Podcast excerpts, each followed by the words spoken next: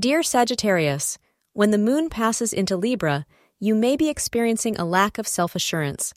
This might be because, for unexplained reasons, you have a tendency to dream too high and feel frustrated when your aspirations become unrealistic. Keep your expectations reasonable and be prepared to be practical. Concentrate on manageable goals and progress slowly and steadily. Nothing in life comes easily. You must work hard to achieve your goals. Purple is the color of the day for you. The hours between 2:30 p.m. and 5 p.m. are auspicious for you. Today, you will notice that if you have been looking for a romantic partner, you finally find some reasonable prospects at this time. You can turn your pessimistic outlook around on this front.